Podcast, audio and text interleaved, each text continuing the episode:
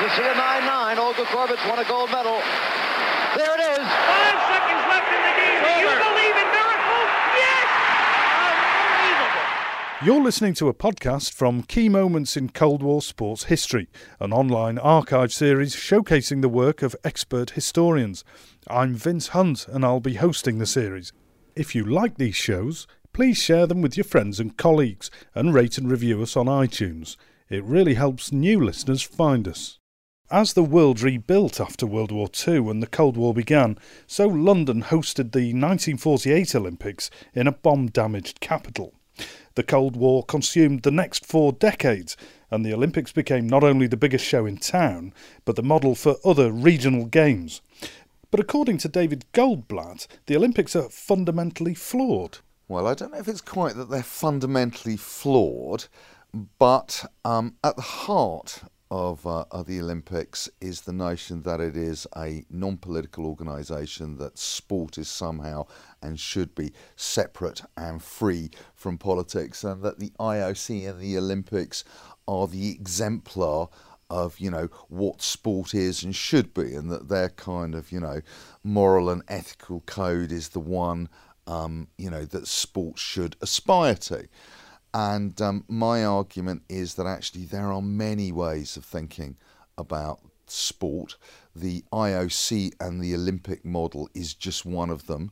It achieved dominance in the world not because of the moral probity or the quality of argument of the organisation, but by political success and struggle. The other element, of course, that is completely absurd about the Olympics is the notion or the importance of amateurism. And this is ridiculous because it is based um, publicly on a complete misreading and misunderstanding of the nature of athletic cultures in ancient Greece and speaks to the kind of hapless, shoddy, third rate scholarship that passes for thinking on this in the International Olympic movement and continues to this day. So let me just reiterate as firmly as I possibly can that although at the Olympia, uh, in ancient Greece and ancient Rome, there were no cash prizes.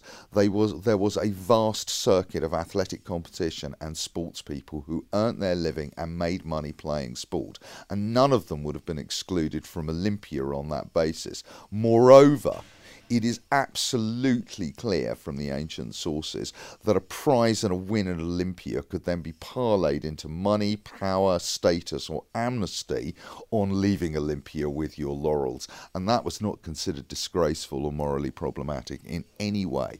It has, you know, the point of amateurism in the 19th century is that this is a form of class exclusion and class segregation. And it is testament, I would say, actually, and part of the problem is that historians and academics and intellectuals for the last 80, 90 years have not been engaging with this and not getting on their case. And that's why this project and the whole you know this sort of serious scholarship is not just this is not just ivory tower stuff i would argue. This actually ma- would actually matter out in the world.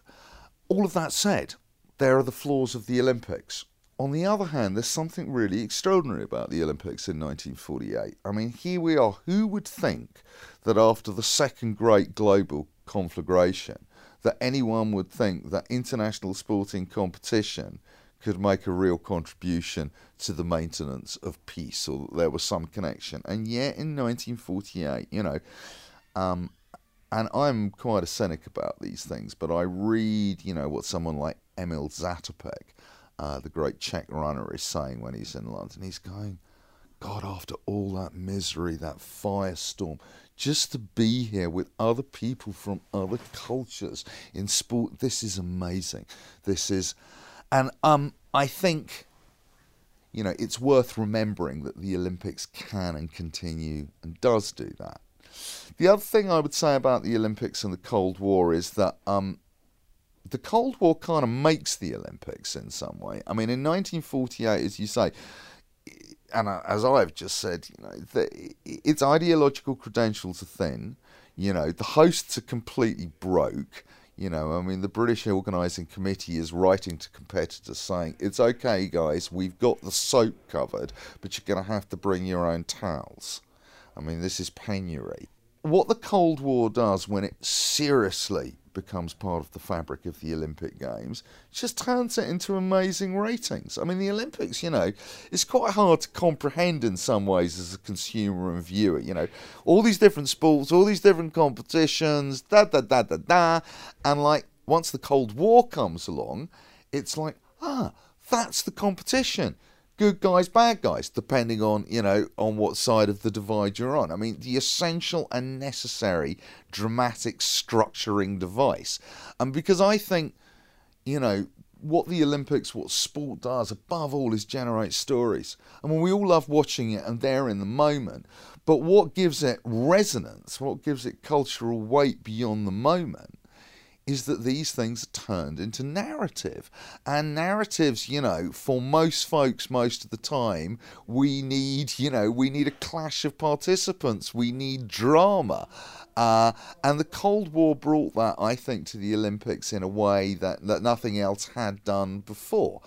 Um, and so paradoxically, an organization devoted to spreading international harmony um, through the performance of uh, of sport is actually massively boosted by showcasing conflict and opposition, because you know uh, it makes for good storytelling. People want to be there. They want to test themselves against the best. Absolutely. I mean, I think you know. They, I mean, I think the high performance sport aspect because it's worth remembering again. You know, before the 1950s, although people are breaking world records and there's a sense, you know Eddie Tolan is the first man to be called the world's fastest man um, by the American sports press when he wins the 100 metres in 1932 at the LA Games. I mean, that sense, you know, of that this is the very best, this is the leading edge of sport, actually is relatively new in the Olympics.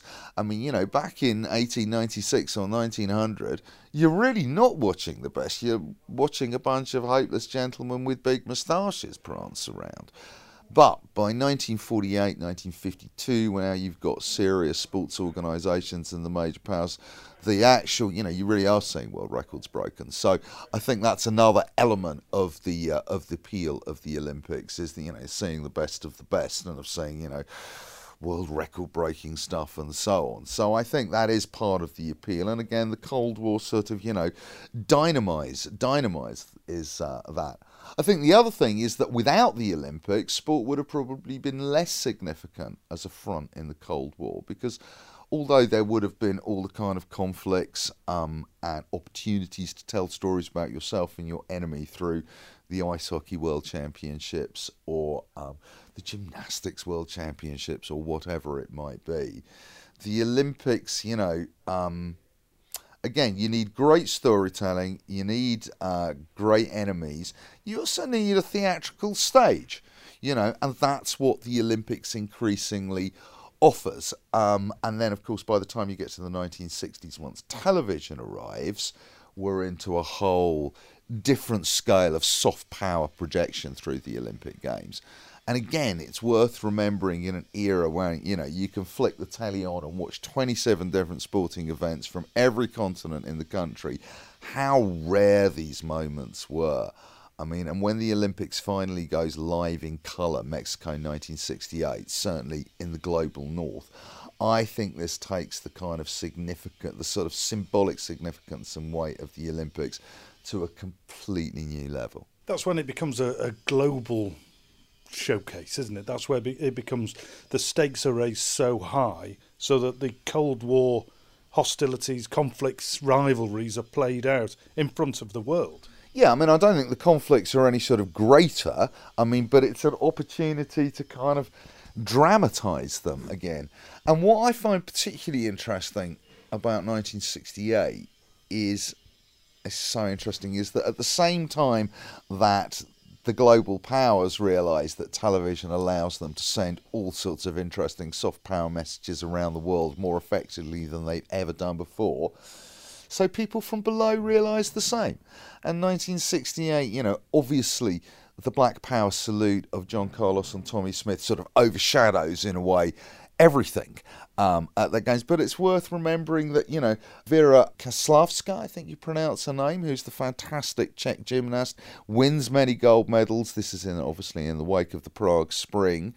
And she realizes the power too. And what she does is when she gets a silver medal in one of the events and the Soviet national anthem is being played for the gold medalist, she looks down and away like this tiny, tiny, tiny gesture to indicate her resistance to the Soviet Union on this case. And her career is destroyed after that for this single, tiny, brilliant gesture. Um, and that's, I think, is a really interesting. It's like takes us away from the Cold War, but it's a recognition of just how potent, you know, the medium of the Olympic Games for sending a political message is. Is that the moment it's gone global and colour, you know, other folks are recognizing. And of course, the ultimate moment is 1972, where um, Issa, as he was known, the um, the public name of the main negotiator of the Black September terrorists at the Munich Olympics, is in conversation with the mayor of the Olympic Village about, you know, can we, what can we do? and uh, you know they come to a stalemate. But Issa says, please tell the people of um, West Germany heartfelt thanks from the Palestinian people for creating such an extraordinary stage on which we can project our message.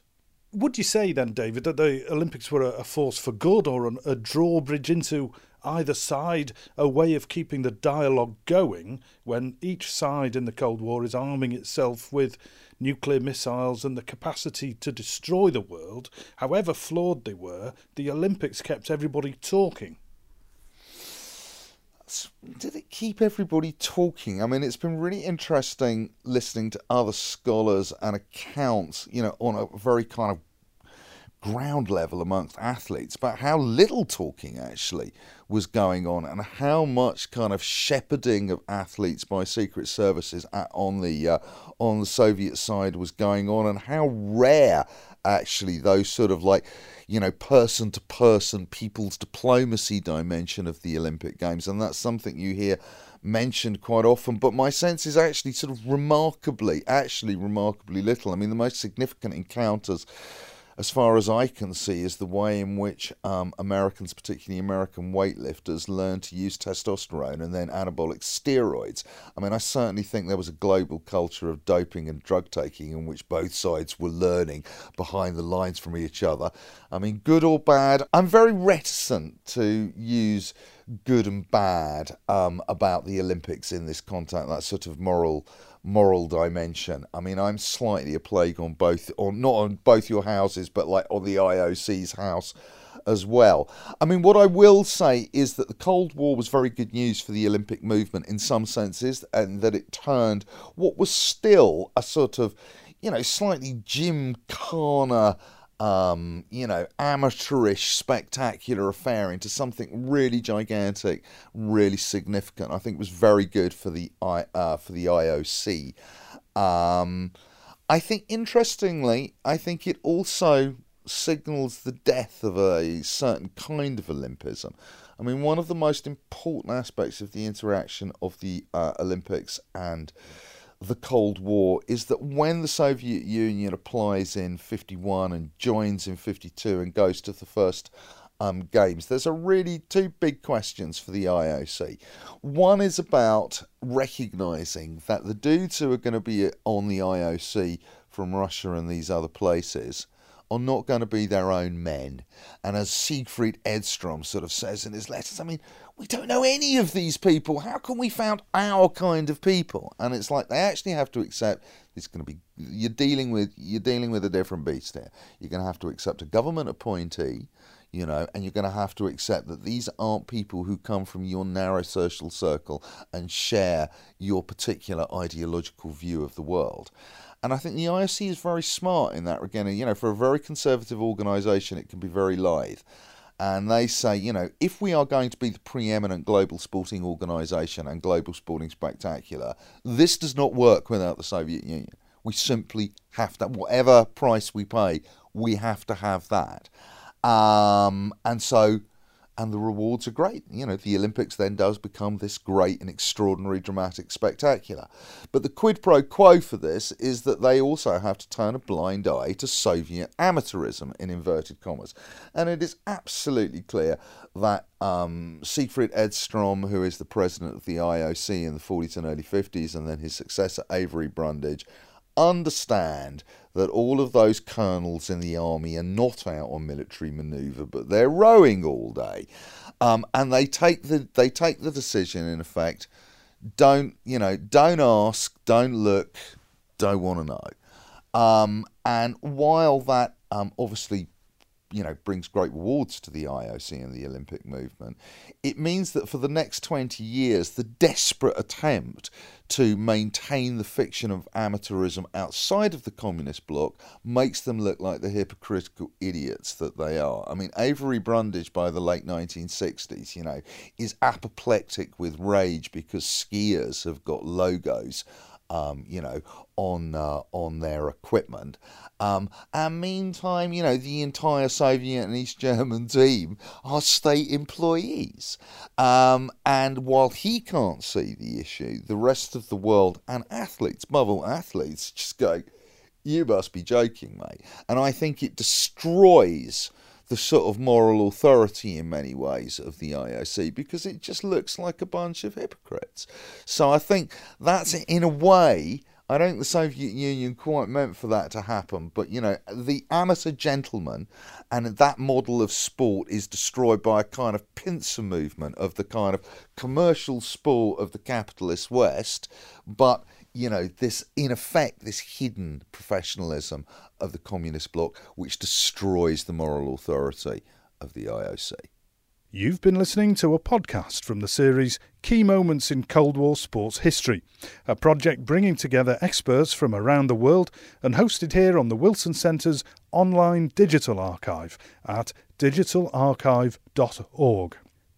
These podcasts are part of the project The Global History of Sport in the Cold War, which is sponsored by the National Endowment of the Humanities, directed by Professor Bob Edelman of UC San Diego, Professor Chris Young from the University of Cambridge, and Dr. Christian Ostermann of the Woodrow Wilson Centre, and run in collaboration with the German Historical Institute Moscow, the Jordan Centre for Advanced Russian Studies at New York University, and Pembroke College, University of Cambridge. The presenter is Vince Hunt, and the series is produced by Vince Hunt and Laura Deal.